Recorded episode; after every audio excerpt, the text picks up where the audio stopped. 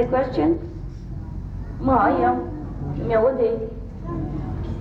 No problem. Mm. Where are you from? Chile. Chile. Yes. Oh, Chile. they eat a lot of chili piquant. Yeah, a lot, a lot in Chile. Aquí, aquí. Huh? Aquí? No? Oh, look at it. What? Don't eat uh, chili in Chile? Yes. You do? Yeah, yeah, Spanish. Uh, Hot, huh? Woo. Rico. Rico. Like Mexican? Yes. You eat like Mexican people? Food? Chi- chili? Hmm? Picante? Chili. Yeah. And in Chile they eat extra chili, no? uh, huh? Muy, muy picante. Uh, más picante. Yeah, yeah. Oh, no, not for me, no. they speak Spanish there too, huh? Habla español en Chile? You see? Okay, good, good. Then we can communicate in English. because I don't uh, know Spanish. I can read it. Yeah. I just met a, a lady from Chicago. She just looked at my picture and she saw white light already. And you have to sit there three hours and see nothing. Gosh, shame on you. yeah, you know, from Chicago, there was the lady. Just talked to me, I don't know her name. Is she here? Oh, yeah, she's behind her. Look at look at that, look at that. I'm not telling lies. Okay. Be an. Right? You say you just saw, you both saw my teacher only, Yes. and then they saw white light already. She read the book and put the book down. That's what she just tell me. Yeah. And shame on you. Sit there and listen to all this initiation instruction and know how to cross leg and all that and don't see nothing. Huh? You tell me you don't see nothing? She's black and she see white light and you all you see, you see black. That's funny stuff. I'm sorry if I say you're black, honey. I'm yellow, by the way. Just very near. You know when God made us in the oven, in the oven of uh, of of, uh, of uh, test, yeah, test of our endurance, the black people come out with flying black color, and everybody else are pale because they came out first. You know, the black people endure the most. They stay right behind until the last minute. Yeah, until God says, all right, y'all come out, and then they come out. That's why they're all black. they're all cooked, you know, well done. we are just a medium rare or, you know, half baked. we're so pale, you know, like the Sophie and, you know, Anna the yellow like you know. I was, you know, near last, but not the last. Yeah? So the best come out at the last, right? That's why she sees the white color, because it's black. Anyhow, it's just a joke. Was it a bad joke? No? It's good, huh? Yeah, yeah, you're welcome. okay, never mind. You just take things for granted, you know. Your situations sometimes are too good, okay? Too good. And you just kick back and relax. And wait for God to come whenever He comes. Huh? And other people, sometimes their situation, okay, never mind. Food. I know, my standing don't make much difference. Even with my high heels and everything, I still don't look much different than I sit. So I have to do this. All right, all right.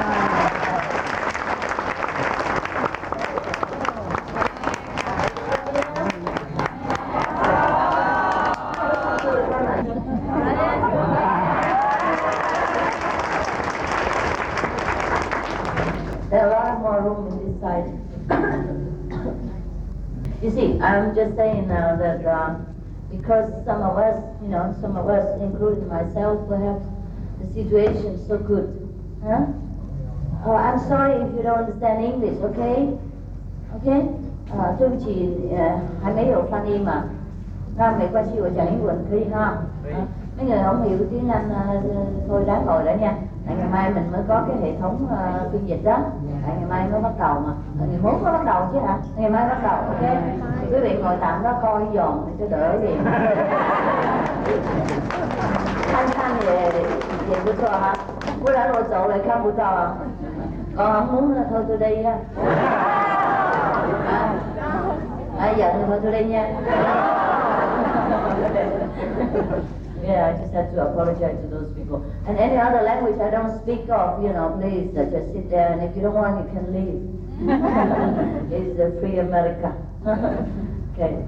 So, uh, go back to our situation. Many of us, our our background, our situation is too good. You know, like we're rich. Uh, maybe not very rich like uh, Rockefeller or whatever fella, but but we have enough means to survive. You know, and. Uh, we can go see uh, Madame Ching Hai anytime we want.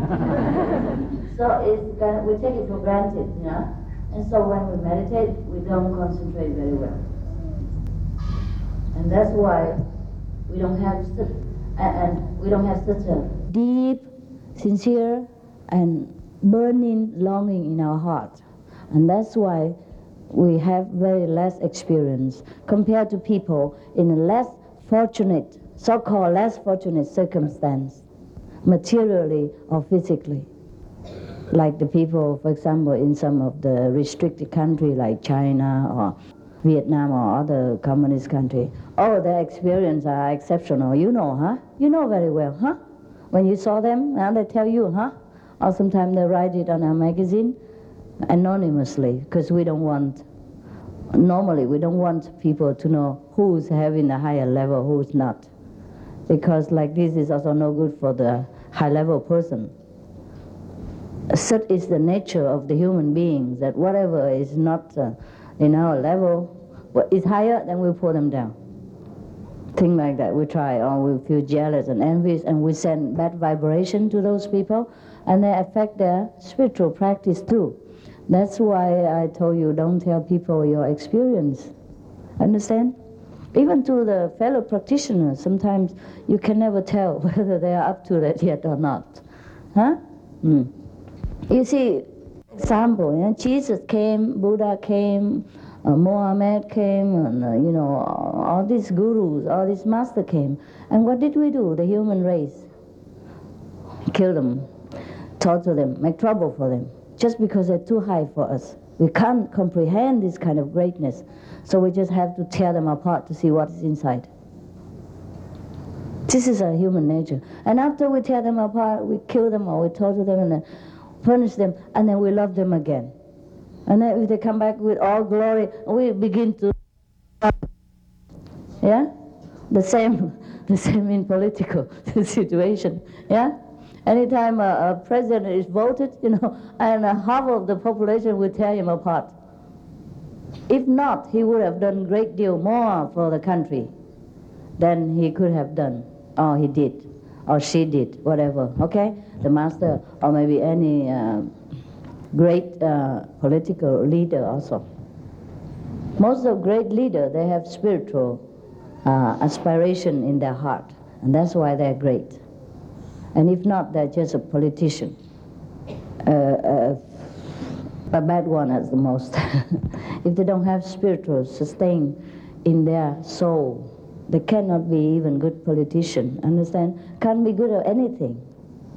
So spiritual attainment is the foremost important thing in this life we have to achieve before we want to achieve anything else, be it financial status, fame, name, or, politics.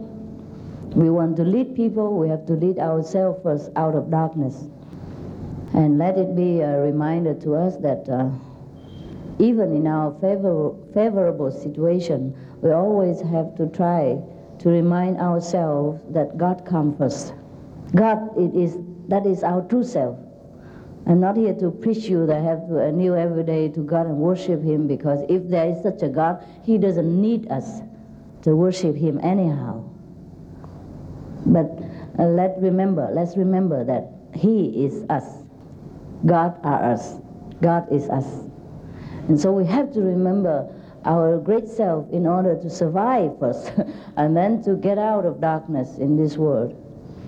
Because in favorable situation and in happiness physically, we tend to forget what is the most important thing.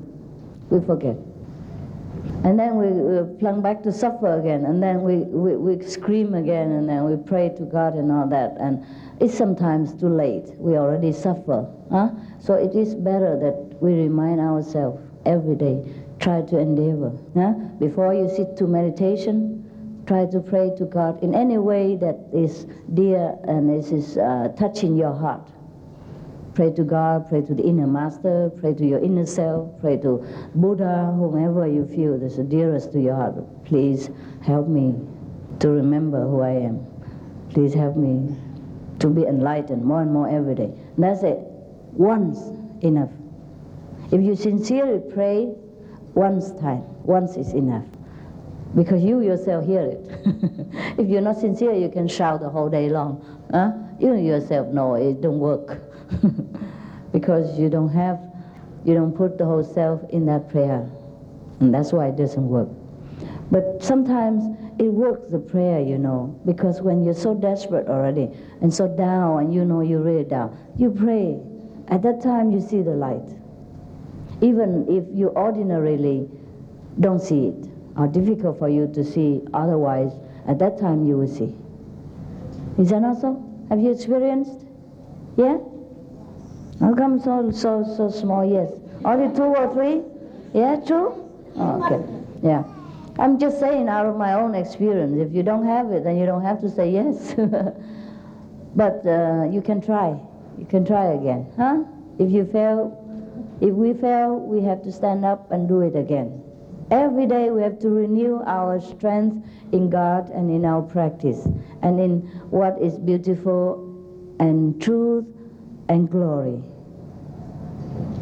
We cannot just sing in this material world and material comfort and material kind of life forever. We cannot because we are not that. We are not that at all, including this body. Now, now we still remember it, so we still stay here. But in samadhi, we don't remember the body even. The body don't exist. And we know we are not the body at all. At that time, we know our true self. And all of us have to endeavor to reach that state of selfless. And then you will know what, what God is, truly God is. At the moment, we only know God as um, abstract being, like bless us, help us do this, do that, and answer our prayers. And we already know God to some extent. But it's not enough. It's not enough that every day we pray for material comfort and uh, for to solve some problem to us and all that. It's not enough. We have to reach the state of being one with God. Then we know. We know we are God and we are children of God and we are God also. That is the state that Jesus, Buddha, and other masters have attained. And we must endeavor to attain that too. There's nothing more worthwhile in this world, is it? Huh? I told you many times. Suppose you become uh, the king of the whole world, and then what? Would you eat more than six times a day and get fat? and then you have problem. You have to go to liposuction, whatever, or diet, you know, or exercising, and sweating a lot, and it might not even help. No? And suppose you become president of a country, and then what?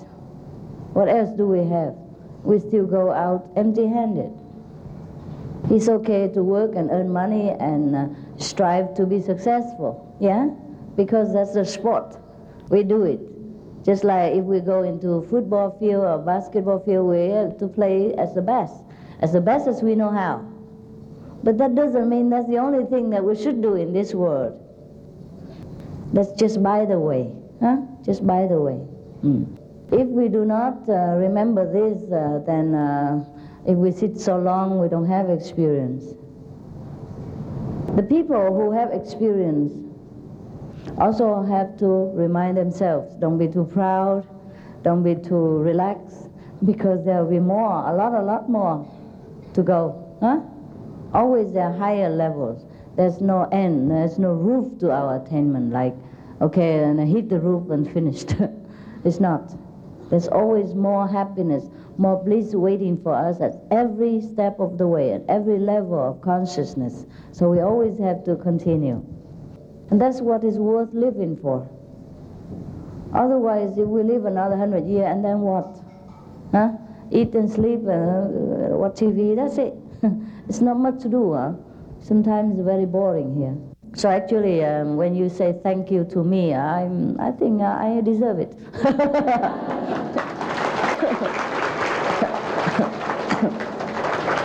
because, because I have teach you some way to pass your time, huh? In this boring world. Suppose you don't have meditation. Wow, how boring can it be, huh? Sometimes, huh?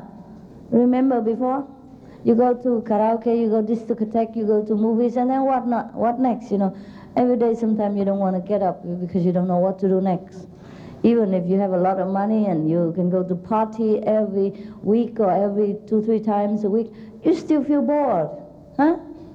You eat a lot of food, you know, caviar and vodka and whiskey and all that, and then you have hangover, and then hang around, and then hang your head down. That's nothing much, is there? Huh? Yeah, that's all you can get in this world. And you wear a lot of jewelry like me, and then what? oh no, today is not. Is this is a cheap one, about ten dollars. this is not uh, my design. This is my design. Okay. Actually, if you don't want to buy any of my design, you know, I mean that's okay. I understand, because I don't want to wear them either. now and again, okay, you know, if it's a special occasion. Mm, because it was tiring, huh? I understand. I like to wear those, you know, five five dollars thing from Kmart or Target, thing like that. You know, that's simple, easy. And you wear those simple clothes, huh? Run around, very comfortable. Mm. Yeah, as soon as I go back to my room or my house, I take this off immediately. Yeah, as soon as I get out of your sight, I'm just all off. because the, the, the official clothes always make you feel too official, huh? not relaxed. That's why I always advise you when you go to group meditation, you don't need to put makeup on. You just wear very simple, elastic kind of clothes, so comfortable so you can sit and you feel relaxed and you can forget about the body. All these official clothes is only for official function. Otherwise, the, it reminds you too much of the physical body and it doesn't make you feel good. It's not a sin. It's not a sin to wear beautiful clothes. It's not. It's just mm, too uncomfortable, too self-conscious, yeah? Make you aware of your beauty and your body, and it's all this illusion anyhow. Doesn't matter how beautiful we are, it's not real, right? It's not real. Because if it is real, we can maintain it all the time, from childhood until old age. It's not real. That's why we change every day things decay. Huh? And, uh, and it's not a sin to uh, take care of the physical body and the need or put on jewelry and all that. But too much conscious of the physical level make us uh, uh kind of uh, heavy, huh? pull down to the physical level, and it's difficult to rise up in meditation. That's all. Okay? Yeah? Huh?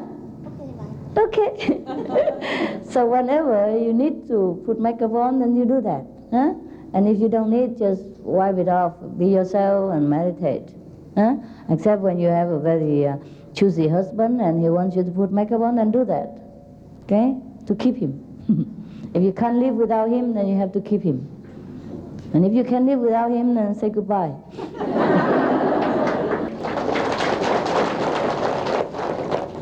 uh, just that in this world we have to look decent, you know, in a very appropriate circumstance so people don't think we are weird. Huh? Because anything weird uh, people, you know, make them feel that we are alien and we're strange people and untrustworthy. This is human nature. Anything look different from them, they destroy. They want to disturb, they want to make trouble we already look very much the same, and a lot of people want, still want to disturb us for no reason. Sometimes we don't do anything at all. They still smell it. They smell that we have something different. Something that they do not yet want to have because of their choice of life. I told you many times that people come here with different choice of life, right? Sometimes they choose to uh, transmigrate in this lifetime hundreds or thousands of times before they come back to the kingdom of God. That's their choice, okay. But they like to keep us here with them because they don't want us to go home first. Yeah, they say, why? It's still fun. because of their choice, because of the nature of their choice. They feel the world is still fun. Yeah? And uh, the world is only fun when a lot of people play around with them. If suppose their friend gone, their wife gone, their kids gone, they will feel lonely. Even if they want to play, they want to drag everybody around and stay with them to play together. And that's the reason why a lot of other souls try to obstruct the elevating soul, try, to obstruct the spiritual practitioners. It's like that. Just like kids also, you know. They're small and they want to play a lot. And they like to drag sister and brother, even though they grow up, you know, more a teenager, they play a different game.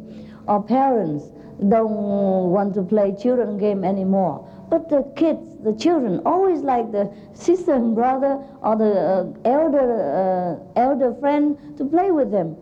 You know, like to retain them, uh, to, to, to yeah, retain them in the playground with them, even the parents. You see what I mean? Not that the kids are bad, they're just at that level. They love playing. And that thing is fun to play with plastic doll and plastic toys and you know play seesaw and all kind of these kids game or they feel fun they can play all day long and we the adults pass already and we're tired of it but sometimes we have to stay around and play with kids and sometimes you have kids you play like kids too right just for their sake and you, you wear, you know, Mickey Mouse clothes and all that kind of thing too. And you wear, you know, reindeer kind of horn and all that, just to play with kids, huh? And sometimes uh, around the kids, you feel like a kid too, yeah? And you forget yourself as an adult. But we don't forget that often. We don't forget all day long. We don't forget 24 hours. And that is the difference between a spiritual practitioner and a non-spiritual practitioner. They are still kids let them play their game. And we sometimes play with them, like we put on makeup and put on jewelry, and we do this, do that, just like they do. But we are aware that we are different, that we're bored with the uh, mundane uh, physical game. Huh? So now you understand, huh? But don't be a kid forever, just like a parents, huh? A parents can play with kids sometimes, huh? But you have to remember yourself as a grown up, no? Well, you can't help but remember. Because you have your work to do, right? Your money to earn and the whole family to take care. Even if you don't want to remember that yourself an adult, you have to remember. Uh, similarly, when we grow up spiritually, we cannot play ignorant person anymore, even though sometimes we do. Yeah? for time being, for an hour or for half an hour, half a day, maybe one day, two days, one month, but not forever, because we already awakened. We already grown up spiritually. We are ready to take on the responsibility as saints, as Buddhas. We cannot pretend to be uh, uh, spiritually children anymore. And that's the difference. And that's why we do the way we do. That's why we have to meditate. That's why we have to keep the precept. That's why we eat the vegetarian. We have no other choice anymore. Even if we want to try, uh, go back to McDonald's or whatever, we just eat the French fries. Right? you bring the whole restaurant here. Oh my God. Make people envy. okay, anyhow, go back to where? I'm thankful to you, yes, to some of you, not all of you, and some of you who try to do this and do that and arrange this, arrange that. You know, I do know that it's a very difficult thing to do, uh, organizing a retreat, because there are thousand and one things to take care. You know, in such a holiday season and to book a hotel in the middle of a capital city for, for, for many thousands of people It's not easy. Huh? And it's not that we have a lot of personnel in Washington, D.C. Anyhow, but I'm, I'm grateful. So sometimes for your arrangement or your request. Without you, I would not do much.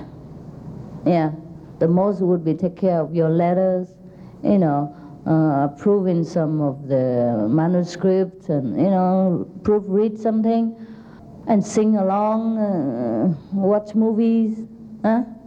watch a video, thing like that, and hang around. so, because um, I don't think I have much to do anymore. You, you tend to feel peaceful inside, don't you? After some times of practice? And you don't want to do anything. That is the truth, huh? Before enlightenment, you still want to run here and there and, oh, do this, do that, save the world, you know. and after a while, you feel everybody is okay. Whatever they choose to live their life is fine, it's fine. But then luckily, some big bodhisattva, you know, with great vow from the past lives, come here to save the world for me. And then they would think of doing this, doing that, doing others, you know. So all the work are done by you. Most of the work are done by you. The initial works have done by me, you know, like I was invited to go here, go there, and lecture, and then I did go. And then so I saw the seeds of uh, awareness uh, among the people, and then from then on you continue to do your job. Huh? and then now I'm, I don't feel like there's much to do.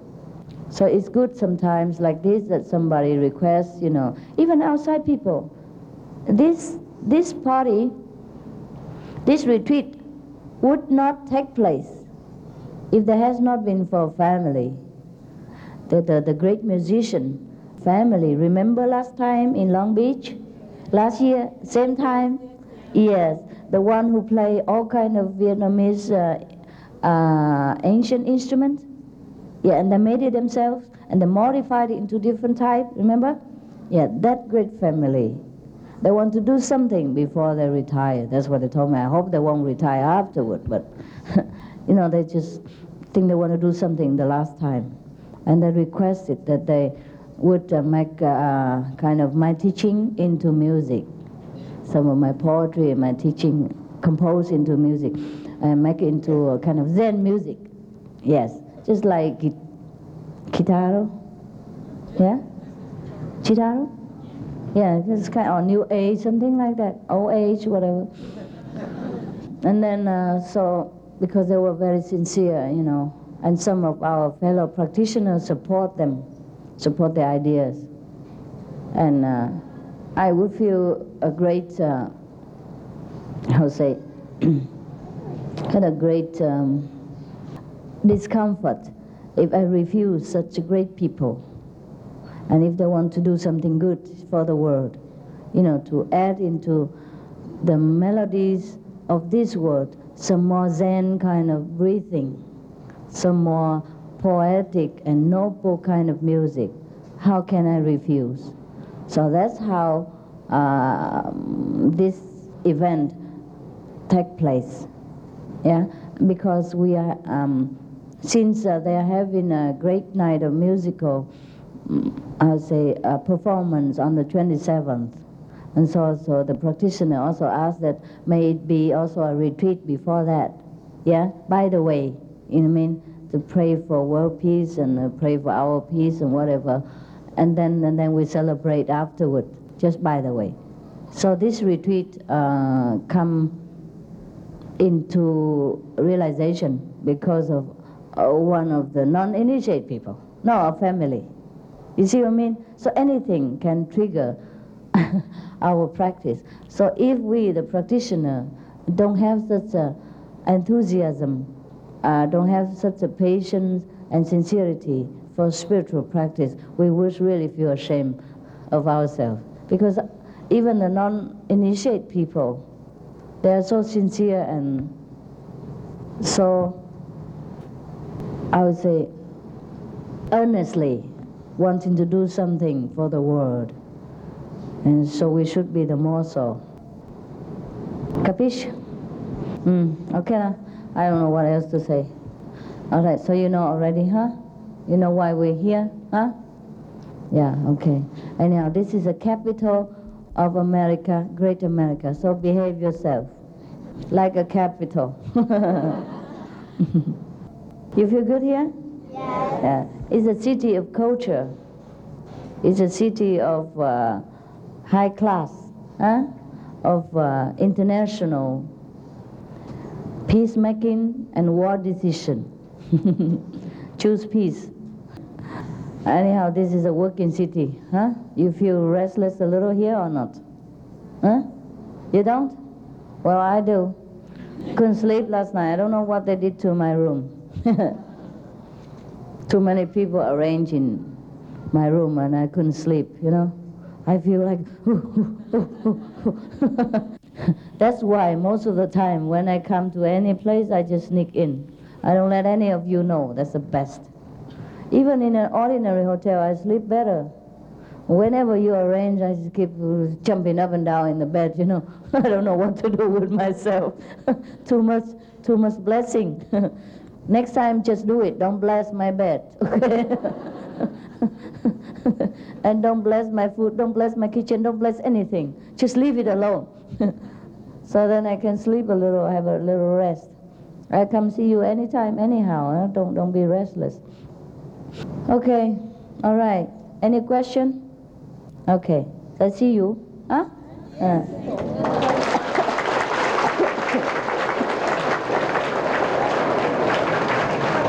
How are you, Master? How, I, how am I or how old?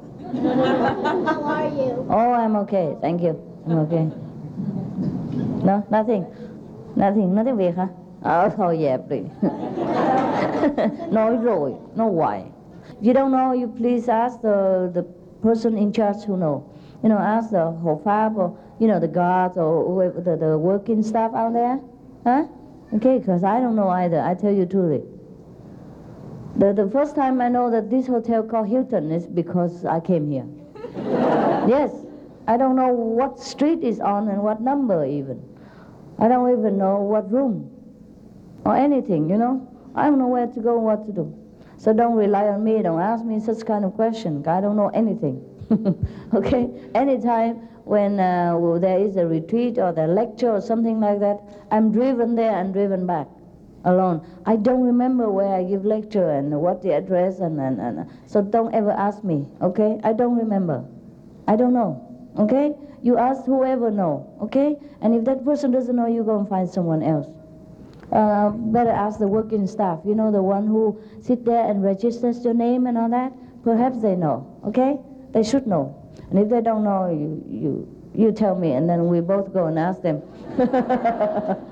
okay, and make sure the kitchen uh, staff uh, remember to cook food and leave it 24 hours for people who come late to eat. 24 hours, understand? Sometimes if you're hungry, you can go and nip something, but don't nip too much, and the next person don't have. And don't eat too much because you can't meditate. 80%, okay? 80% uh, food, uh, 10% water, and leave 10% empty. Okay? Like this, the next meal tastes even better. Also, huh? Okay, bye bye. So long.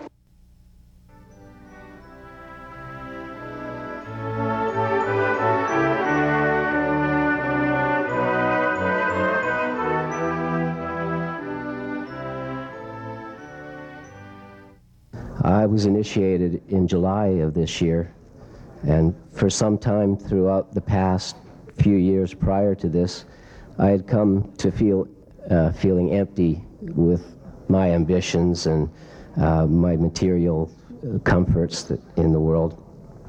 And my spirit was thirsty for a deeper sense of meaning in my life, uh, one which I have known and carried with me for quite a few years in my life.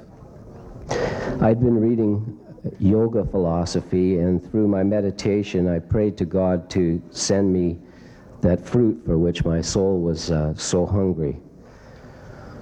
One day, as I was reading at the local, our local spiritual bookstore, I decided to take a break and dine next door at a popular vegetarian restaurant.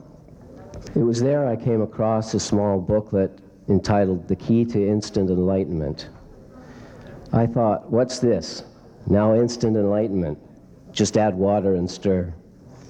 But as I turned the booklet over, the words, we the disciples of, caught my eye. I was curious by the fact that this seemed to resemble more of a book than a booklet, and it was presented by the disciples of the author, and I was impressed by the amount of work that had obviously gone into it. And I thought, some people must have a great sense and strength in, in belief to go to all the time and expense to prepare this and offer it free to the public. So I took the book home and I began to read it. The words within it seemed to captivate my spirit, and in the simplicity and honesty in it, they had a great sense of appeal to my inner ideals of truth and meaning. It wasn't that it contained things I didn't already know, such as vegetarianism, world peace, love of God, world hunger, and the like, but it seemed like I was reading them, the words, for the first time. I could not put the book down, and, and after reading it, I found myself back at the local bookstore looking for further reading material by this author known as the Suma Ching Hai. I read all the books I could get my hands on, and within the span of a couple of weeks, I then contacted a meditation center in my area. It was after receiving a warm welcome there from the enthusiastic and loving disciples uh, there that, um, and after reading these truthful words imparted by the Master, that I then realized what I had been come to looking for. I wanted to become initiated, and I applied at my first visit to the center. After a few months of waiting, my day of initiation had come, and by that time I was doing a lot of reading by, of the Master's books and was in eager anticipation of being hurled into ecstasy. I had visions of visiting glorious places with jeweled temples and, men- and mentally prepared to travel to heaven amid the sweet sounds of trumpets blasting in my soul transformed forever, never to return the same. I had thought of myself as being somewhat spiritually advanced prior to this, and therefore it came to me as a bit of a shock when I found an initiation that these great things that I had been expecting all this time just really didn't happen. But many things went through my mind at this time. Maybe I don't have many merits, I thought, or maybe something went wrong, or maybe I'm just not the idealistic soul that I profess to be and come to know these past years. As I began to think deeper upon this afterwards, and as I continued on with my daily meditation since, I slowly began to grow a bit more comfortable with my expectations. Why should I have any expectations of God at all, I thought, but rather accept the greatness that surrounds me every day. As I looked at myself a bit closer, I began to dissect my own morals and, and ambitions. It became clearer to me that I was not above or below anybody else, but rather just a man like any other looking for the same loves and hopes we all look for within. And as I looked deeper, I began to see that all of us were heading in the same direction, just taking different paths. Some higher, some lower, some faster, some slower. And as I looked within my heart, I began to plainly see that this was the gift offered me through my initiation, and not the grandeur I had expected. It seems that every time we encounter the truth, its simplicity evades us. As I continue with my meditation these days and try my best to adhere to a simple and honest lifestyle, I stop from time to time and take my comforts and strength from these simple things and thank my inner master and Master Ching Hai for her unconditional love and help. Thank you very much.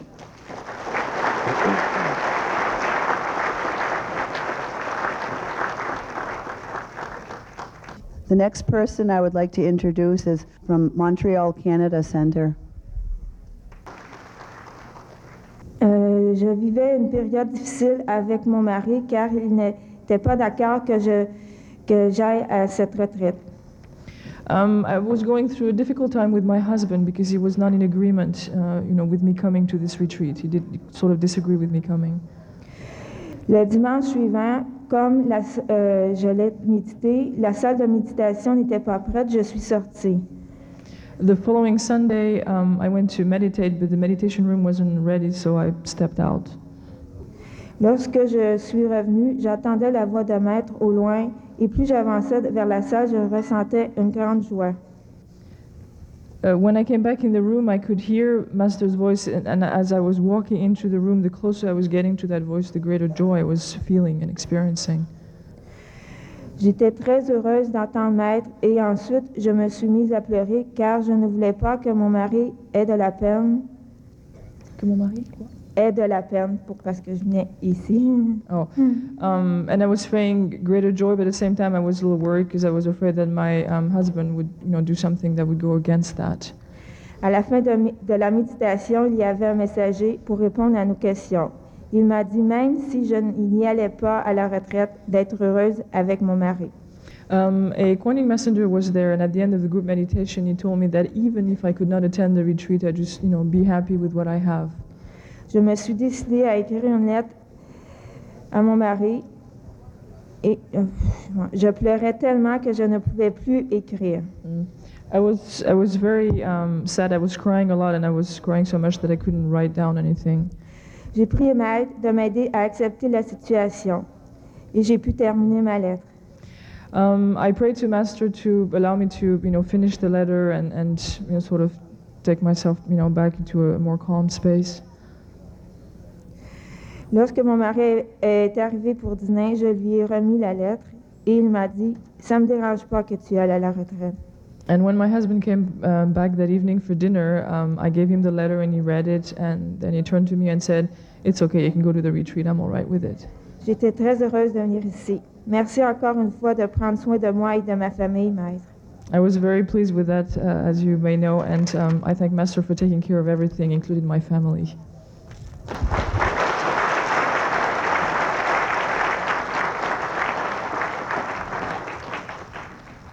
From Chicago, Illinois Center, United States.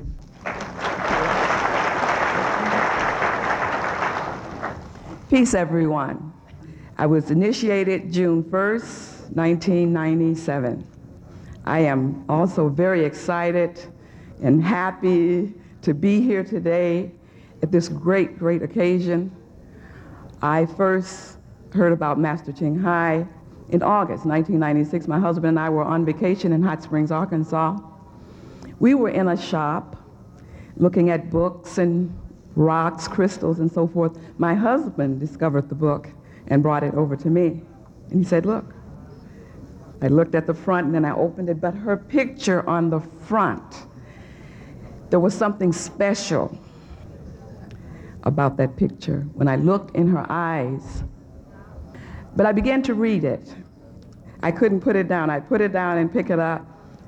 And on the way back to Chicago, my husband drove. I read the book periodically to him, you know, just telling him what was going on. And I began to see beautiful colors after this that, that I'd never experienced before. The bright, bright uh, white light. It was just a wonderful experience, and you know, telling him he was excited too. But it was truly a blessing. I felt just really uplifted. And, you know, I've known about the consciousness raising, uh, positive teachings for many years.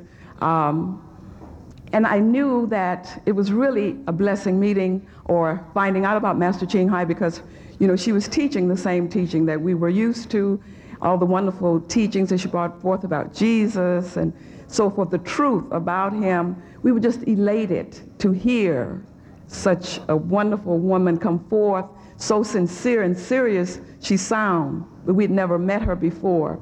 And I've also had experiences where I've seen like her image in dreams or just closing my eyes to meditate.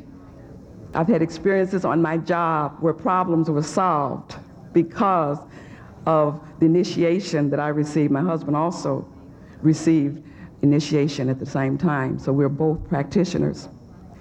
And most of all, yesterday, my first time at a retreat, my first time meeting Master Ching Hai. I had the opportunity to speak with her one on one. And I mean, I was so surprised, I was so shocked. I thought I wasn't going to be able to speak, but I was able to talk to her. And I'm writing a book, and I, I just, I said, Master, I said, I would like to put your name in my book. She said, Oh, you would, huh? She was coming down on the escalator. I was going up on the escalator. That's how it, I believe God planned the meeting in that way. But I turned around and proceeded behind Master and the group. And they were coming into the meditation hall. And I just came in and I stood along the side.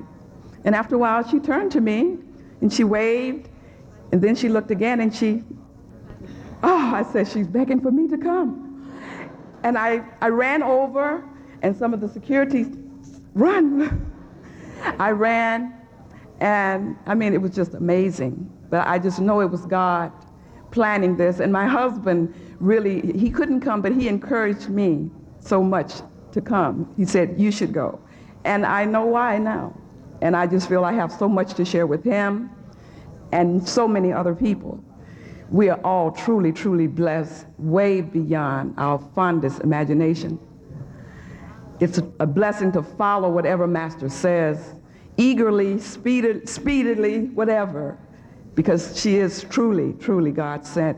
And standing in her presence, you know, it's, it's just a blessing because I just felt the power of God, but a meekness and an humbleness about her, a giving, giving, giving spirit that I know of no one. And I did have a master before who left the body in 1983. So this is my second master. And I thank God because I know we were led to her. Thank you all. Peace.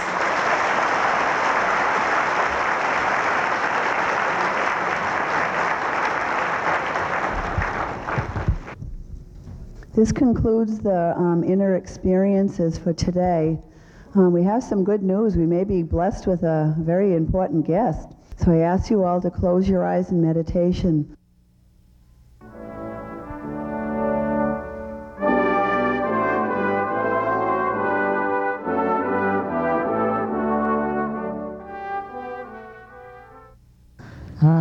Scared to meditate with you. I can't even sleep here.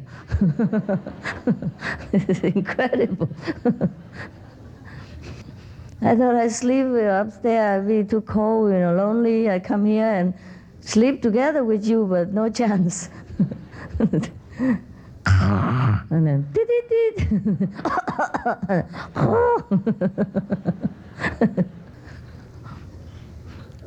And then some handicap have to park his car right in front of the road. you know, right in the middle of the, the walkway. You know, we, we have this walkway. This is for a thousand people to walk, not for you to park your car. The, the, you know, the no-wheel car, you know, the handicap car. It's not a handicap car. I know you complain when you have some physical problem.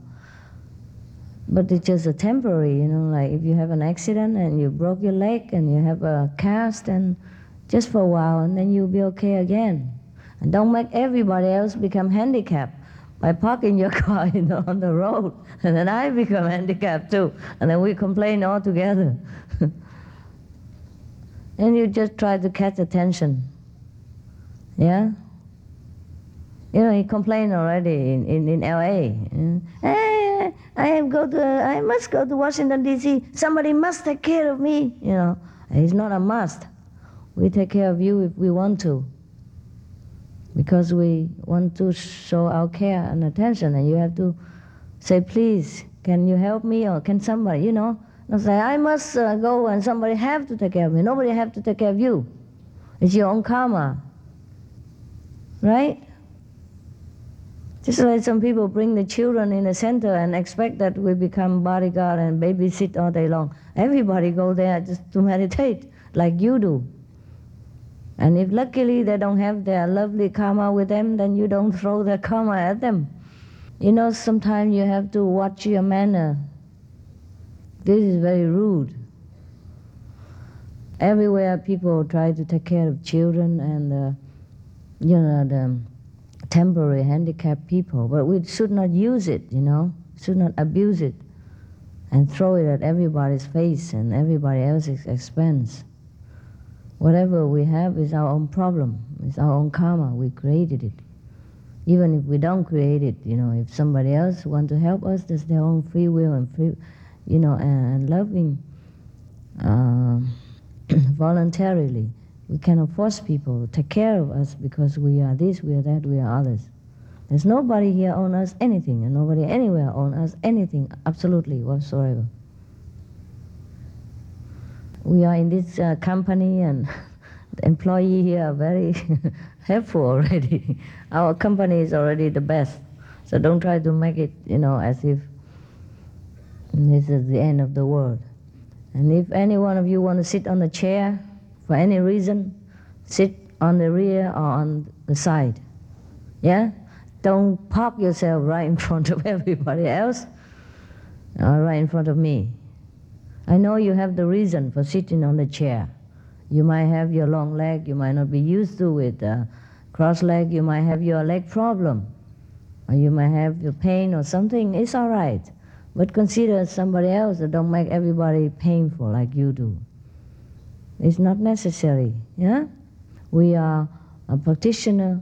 We should be brave. We should be courageous, and we should take care of ourselves and accept whatever condition we are in, as much as we can.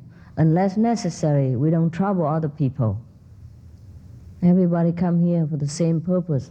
They have the same problem like you do, more or less. They have to go through a lot of problem to come here. To pay the money, they have to, uh, I say, take holiday sometimes They have to quit the job if they couldn't get it, or if the boss don't feel like give them holiday and things like that. And they have to go through family discussion and be courageous to, uh, you know, go above all obstacles in order to come here. So we all have to respect everybody else's position, you know, and their their I say their their privilege.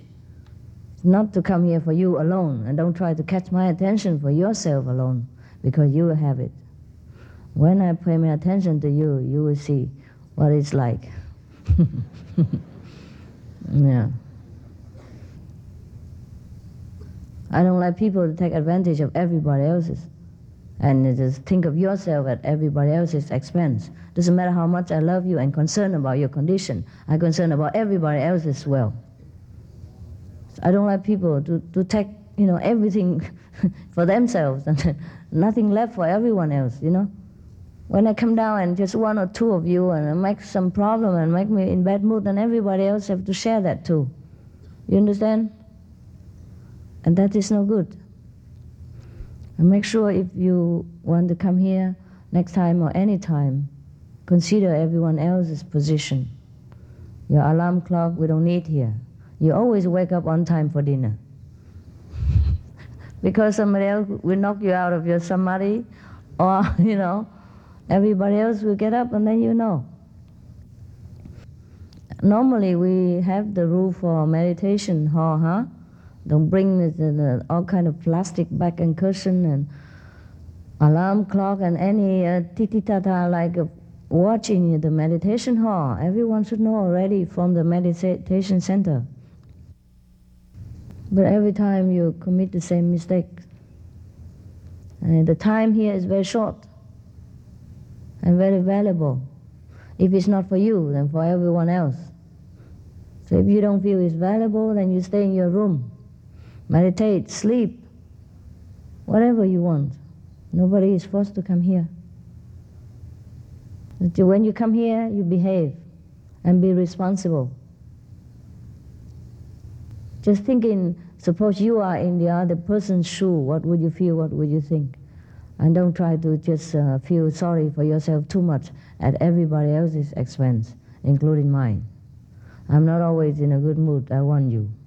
You know already very well. my temper. Need I advertise on TV? yeah, when I don't like it, I don't like it.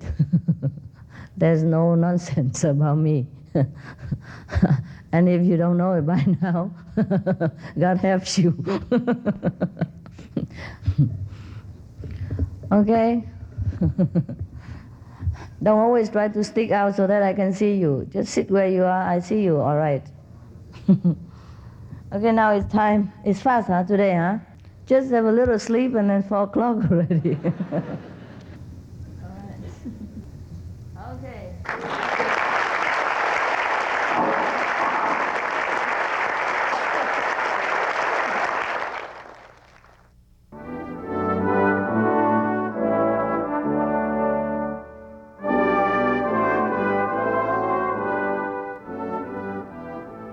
What happened is last night I did some research, you know, in here for some of your questions yesterday. Because yesterday I did give you some answer, but after a while, after a while I came home and I, I mean I came to my room and I thought there's something else missing. Yeah? And I did some research and I had some answer for you. So I stay up until very late, like maybe I don't know, maybe five o'clock in the morning. Actually, uh, I wanted to come down and meditate with you about three o'clock in the morning, but I thought I haven't done my, research yet. uh, so, do you you want any more question, or you want to hear the research? Huh? Okay, just short one, huh? Then you go for lunch, huh? And you're tired now? After a good sleep, are you still tired? I can hear you from very far. You know? After all, uh, I have sympathy with you. You know, every day you're running, either for kids, for their school, or for your work, and you know, for your headache every day for survival. So if you do sleep here, it's all right. It's all right. You make up at home. Meditate at home. Later, don't worry about it. God knows. God knows we are in trouble here. okay. About the first, uh, what was the question first? The, the lawyer first, right? Hmm. Actually, you know, uh, in, in this kind of situation, it is wrong, huh? Because uh, the lawyer is there to protect the, co- the, the company whenever the situation demand, not always uh, blindly defend for the company even when the company is wrong. And that's the, that's the purpose of having a lawyer anywhere or anytime. Not, not only for the company, but for private and for any uh, enterprise or any undertaking, huh? Suppose somebody wrong us, right? Accuse us for something that we have not done, or accuse us for something uh, that uh, we rightfully just, huh? Then we have to need a lawyer to defend for us because we do not uh, know much about the law, huh? and he's more the expert. He can argue for us. Then we need the lawyer or the attorney, whatever. They, they should be the one who defend for the weak and help the, the ignorant or the suppressed persons. So in the case of any company at all also, if the company are wrongly accused and being taken advantages of by the employees or by other company, then the lawyer should be using his best to defend for that company, then it's, it's okay. That's, a, that's, that is the, the best way to use a lawyer or to have a lawyer. It's not just to have it there so that you always win and your company always save money or take money from other people, right? So it is not the lawyer's fault, it's the company's fault. And even if a lawyer for any company or any individual should strive to understand the whole fact and then defend for what is right and not defend for the client but defend for justice, then it don't matter. But as the most case, people just make use of the lawyer to win the court case. It doesn't matter whether uh, it is right or wrong, then it is no good. Okay? Yeah. So if you are a lawyer, if you intend to be a lawyer, if you're going to work for any company, for any person, you should bear this in mind. If your client is wrong, tell them they are. And you refuse to defend. Or you can change the policy of the, com- of the company, say, my profession is to defend for what is right and just. I cannot go over that. And if they fire you, uh, go go do something else, selling tofu or something. Huh? I told you yesterday. We don't have to live the life of uh, rich and famous in order to be a human being. The more we strive for, for outside richness and fame, the more we are slave for all kind of uh, wrongdoing in this world. We should always strive to be righteous and right. And then it doesn't matter what we do. Then we will not fear of anything. You remember the story about Rama in India when he was nominated to be king, future king. Ah, okay, he was ready to be king. And when his father denominated him because of some incident with uh, the queen, the smallest queen, she got jealous and then talked him out of it. And so he was denominated and exiled into a very far away country. Ah, he was also prepared to go. And people say, Are you not sad? You're not standing up for your right? And all that. He said, What for? If I'm given the kingdom, okay, then I will have to fulfill my obligation and do my duty the best as I can. But if the kingdom was taken away from me, ah, good, then I don't have to do it. huh? I have a lot more time to meditate and to think of God, to do something else. When we look like that, it's good. When we look at things that way, we don't feel so confused and struggle inside anymore. We don't care. And that's the right attitude of anybody, especially for the Kuan Yin practitioners. Uh, before I came to DC, I have already brought a ticket, and one of my companion also. And then, when we went to the airport, he forgot. You know, he he he probably have a different name. He has a different name, and then the other ID card is a different name, and he forgot to take the other new new one. Yeah, and then the the airplane don't the air ticket uh, airline don't let him didn't let him uh, go. And they make so much trouble, so much fuss, you know. And this is inside America. Normally people don't check the name. I don't know why they did that. And so make so much trouble. And and I was ready to to curse the whole company. because it's the last minute, you know. And they tell us have to go back, get your ID, and come back and all that. And uh, we'll be late, and a lot of people waiting for us here, and we couldn't get in touch with them at that time because the organization wasn't that uh, was wasn't done properly yet. You know, the telephone and everything is not yet connected. But then I thought, oh, no, no, no, no, don't do that. It may be for something good. and then I just smile. Yeah. It just makes you feel peaceful when you forgive people. And when you think that maybe that is God arrangement for something else better or for somebody's benefit. It might not be your benefit. It might be somebody else's benefit. So whatever it is, is it's God's arrangement. Otherwise it wouldn't happen. That's what I think all the time. You know? And then suddenly uh, another uh, lady jump in from nowhere and say, "Oh, you can buy another ticket with this ID card," and then, you know, like um, refund the other ticket. So no problem. And then we go on time. We went on time also. It's not because of a new ticket or anything. It's just the attitude that make you feel so good. Good before before the new arrangement come. You already feel good. You already make peace with God and with the whole world within yourself. So this is this is a very uh, beneficial way for us already that we can think that way because we meditate, because we're calm in our heart and we don't feel hostile toward any situation or any people.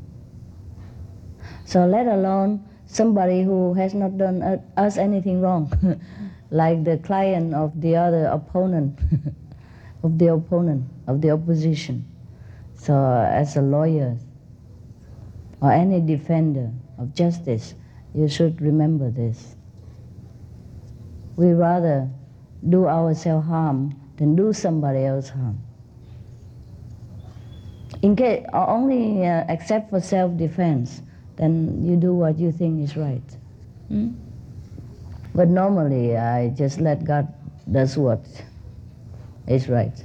I don't even bother to defend for myself. what is it to defend for ourselves? After all, what do we have to defend for ourselves? To defend for myself so that I live longer in this body? And so that I eat more in a few more days or a few more years that I live? Or defense for my fame? What for do I have any fame? And what for does it serve me? Of course, it is good that if our, our group have a good name, hmm, then it's more comfortable for us and we can do a lot of more beneficial things to mankind. But if it doesn't happen that way, then it's all right. then I have less work to do. and you have less brothers and sisters. I mean, uh, in the same group. Otherwise, they are also our brothers and sisters, even if they're outside our group. it don't matter. We don't lose anything. okay, there's another question about being bachelor. Uh, in the old time, uh, many of the master, even now, they're married and they have children. But they would advise you, like St. Paul or like the Buddha, tell you not to marry. It's not because being married, uh, you cannot become a Buddha or having some uh, physical exercise with your wife uh, stop you from become one with God. It's not that. It's just that if we are too indulgent in uh, physical awareness, then it's more difficult to rise up as a spiritual level. That's number one. So if you exercise everything in moderate, it's all right. Uh, that is number one. Number two, in old time, and even now, but let's talk about old time, why the masters advise people to be bachelor, to be single. In old time, it's more difficult to raise a family than now. Jobs and uh, I'd say facilities are not as abundant as today. Do you agree? Yeah, very difficult. And if you want to travel to go to see a master or to practice a retreat or something like that, and you have a family, is even more difficult than today. Today, you can do extra job and then you can leave the family at home for a day or two or one week, and you fly home very quickly, or you go by train. In old time, if you want to see a master and you happen to live very far away, you have to go on donkey, go on foot, and it take months. Could be years. so how how are you going to leave your family behind and discharge your duty as a spiritual practitioner at the same time? It's more difficult. That is if your family even let you go at all. Huh. and if your, your, even your conscience allow you to do that. And to raise a family and to earn a living in the uh, in the old time is, is very, very strenuous. We always talk about the good old time, like as if uh, uh, in before our time, everything is more abundant, everything is more glorious and more clean and pure. It's not true. If you see the picture of the old time, the photo or the painting, you see the chimney uh, smoking uh, in the whole cities, right? And the horse uh, manure is all over on the street, uh, and the cows and the pigs are running everywhere, chickens and ducks and running in your apartment in New York, for example, huh? Everywhere is is not as clean as today. And not to talk about the, the bathroom, the toilet facility and all that. You know what it is like, huh? In the place of the dustbin today, there's a place of the the night night pot and all kind of things. Yeah, that was the old time. If you are single, it's, it's more easy for you at that time as a practitioner. Now you can picture the whole thing or not? Yeah? Okay. Because if you're a bachelor, you can just share a room with anybody or just live anywhere, huh? But if you have a family, a kid, and before, uh, before our time, you want to control birth, it's very difficult too. Uh, today you have more facilities. If you have want to have two children, you can have two children. Well, accidentally, sometimes three or four, but but at least the majority has the uh, has has the opportunity to change the circumstance, yeah, or to choose. In the old time, no, you don't. So if you have a family, you're bound hand and foot. And that's why the master of the old time tell you, better be single. Huh? Understand now? So many things. It's not just that. And then suppose if you became a master even after being practicing for a long time, and then you have a big family, how you travel to uh, teach people and all that. Ah, yes, possible too, but you couldn't travel far. You couldn't stay long for months or something like that. There was a master in Muslim Sufis long time ago. He's very famous. His name is uh, Mullah Nasruddin, if, if I'm right about the spelling. Yeah, he's a very funny guy. He, he has wife and kids, but he also can discharge his duty as a master. But he was dirt poor, and he couldn't travel very far anywhere because he has only a donkey. and even sometimes people come and want to lend to borrow his donkey. so there was a joke about him. One time somebody came and wanted to borrow the donkey, and he said, "No, the donkey is not here." Oh, he can tell lie too. White light. And suddenly the donkey, bah! You know, in the old time, people keep donkey beside the house, you know, or behind the house in a small room or small stable, huh? And the donkey, bah! And the, the said, huh? Master, you tell lie? Mullah, you tell, Mullah means a teacher? You tell lie? The, the donkey just, uh, just, I say, the donkey just bay, huh?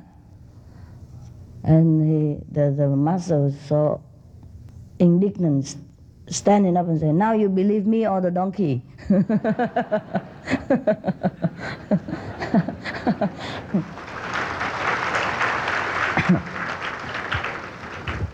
okay, so much with the master.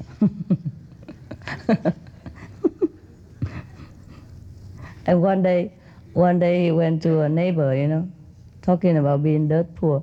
He went to the neighbor house in the garden and plucked some of the carrot and put it in his bag. You know, plug it in and put it in his bag and ready to bring home. And the neighbor saw and said, Ah, Mullah, just what you're doing. Plucking my uh, carrots and put it in your bag like that. And the master stood up and said, Hey, yeah, I was just wondering the same question. and then you came. he also doesn't know what he's doing. Very cute guy. and he also has family problem, even as a master. I mean, he doesn't talk that much, but just one or two joke, you know, give us a picture. Like one day, one day he went to uh, a shop. And then uh, a shopkeeper sell a pair of sword, yeah, very expensive, uh, 50 gold pieces for a pair. And um, mullah just look at it and say, oh, what is this? Why so expensive? It's only made of a piece of iron, you know, at the most. Why is this a 50 piece of gold in the old time? It's very expensive. So the owner of the shop said, oh, mullah, you don't know. This sword is magical sword. When you go out and fight, they extend longer, invisibly, and reach the enemy and kill them. So the master don't say anything. He went home, and he brought out a pair of uh, fire tongue, you know, that you use to pick up the hot coal from the fireplace. Okay, they call fire tongue, right? Okay, he he brought to the shop owner, you know, a pair of fire tongue and said, "Here, sell this for 100,000, 100 gold piece." You know, and the shop owner of the sword, you know, sword shop owner said, "Why, mullah? This is just an ordinary fire tongue. Why, hundred uh, gold piece?" And the mullah said, "You don't know. This might look ordinary to you, but when my wife throw it at me, it can extend across the room of 50 yards."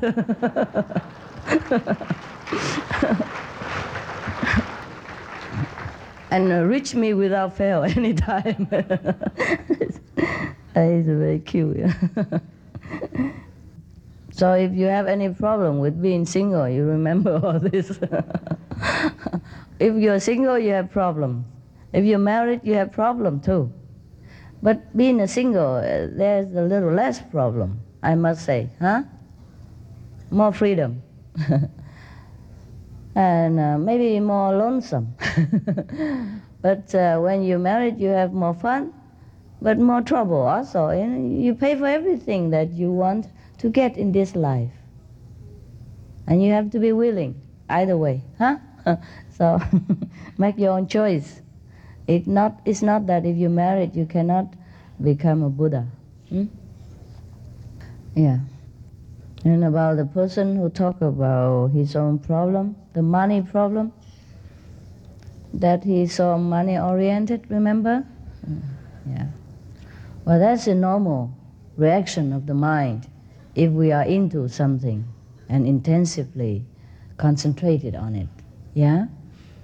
Mm. The same if, uh, suppose you quarrel with your spouse before you sleep or during that day, and then before you sleep, you didn't meditate enough. Then when you wake up, you still remember the quarrel yesterday. Yeah, it still disturbs you very much. Sometimes even you meditate a lot, and the disturbing still there. So you just have to take time to let it go. But if you quarrel again the next day, and the next day again and again, then it will be very much disturbance. And then it's very difficult to forget it. So it is better that uh, we try to uh, construct a very harmonious atmosphere at home. And that's why I advise you to uh, discharge your duty at, at home, at home as best as you can, so that uh, everyone is happy, including yourself. And then you can meditate better. You don't be, feel disturbed in the mind while you meditate, or even after meditation, or during meditation. Now, concerning daily work, like uh, making money and discharging your duty as uh, your employment required, it's very difficult to put it down. Put it down. That's why you have to meditate every day to erase some of it. But there is a solution to it. You know, even I sometimes, when I meditate, I think of the problem too, because it was at hand. And it's sometimes pressing, pressing, sometimes very uh, difficult to get rid of. Yeah? So what I do is I write out the problem before I meditate. Okay, this I will have to solve. Ah, that's just one thing. Write it on a piece of paper and have a, a note book beside you or in your pocket, small one, so it's not heavy.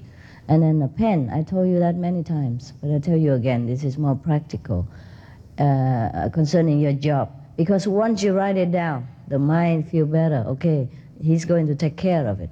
It's already lessened the intensity and the pressure. when you finish your meditation, you can take care of it. You tell your mind this, and then it ease off. And then if you know the solution, okay, now I'm going to meditate. You know you're going to meditate, but you know the solution to your problem. Like, okay, I'm going to do this, do that tomorrow to make more money or to solve that problem. Then write it down too. And that's even better for the mind to calm down. Uh, but during meditation, sometimes you have better idea about how to solve that problem, how to make profit, but not to take money from other people uh, unjustly. that I don't advise. And during meditation, maybe the problem is still there, and then you have some clear idea what to do.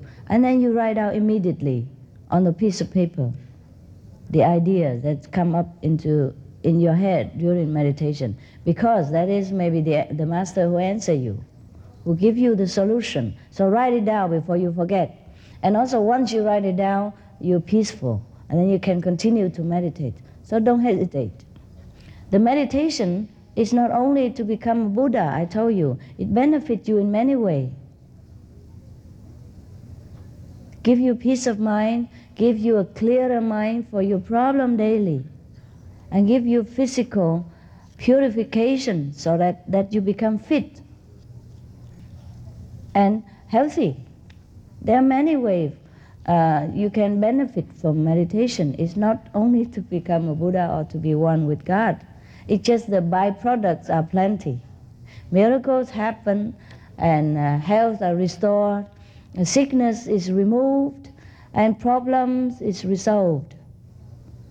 So do more meditation. And during meditation, if any ideas come up very clear to you, then write it down. And like this, you can continue meditate later. And the problem is gone. Okay? Understand? That's it.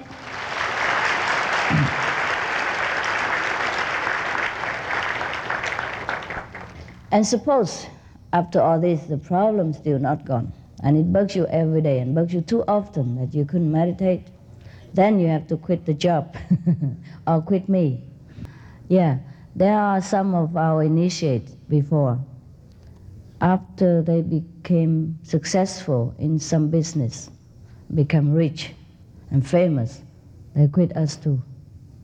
Too busy, too busy, too engaged in socializing, in uh, lobbying, in uh, dinner party, lunch party, and meeting this and that high personage and uh, famous per personalities, etc., etc., and then more and more demand all the time of their time and, and their energies, and then they come home, they don't meditate anymore enough, and the less they meditate, the more they are involved in worldly activities, and the more they're involved in worldly activities, the less they can feel you know, inclined to meditate. And so, you know, the vicious circle going, going, and then they live all together. And now completely successful in the world. Use up all the energy and the merit earned uh, from the last period of meditation in the world again. I have told you to be successful in the world, but not as the cost of the spiritual progress. Understand? Because after we leave this world, we have nothing. We cannot bring anything with us.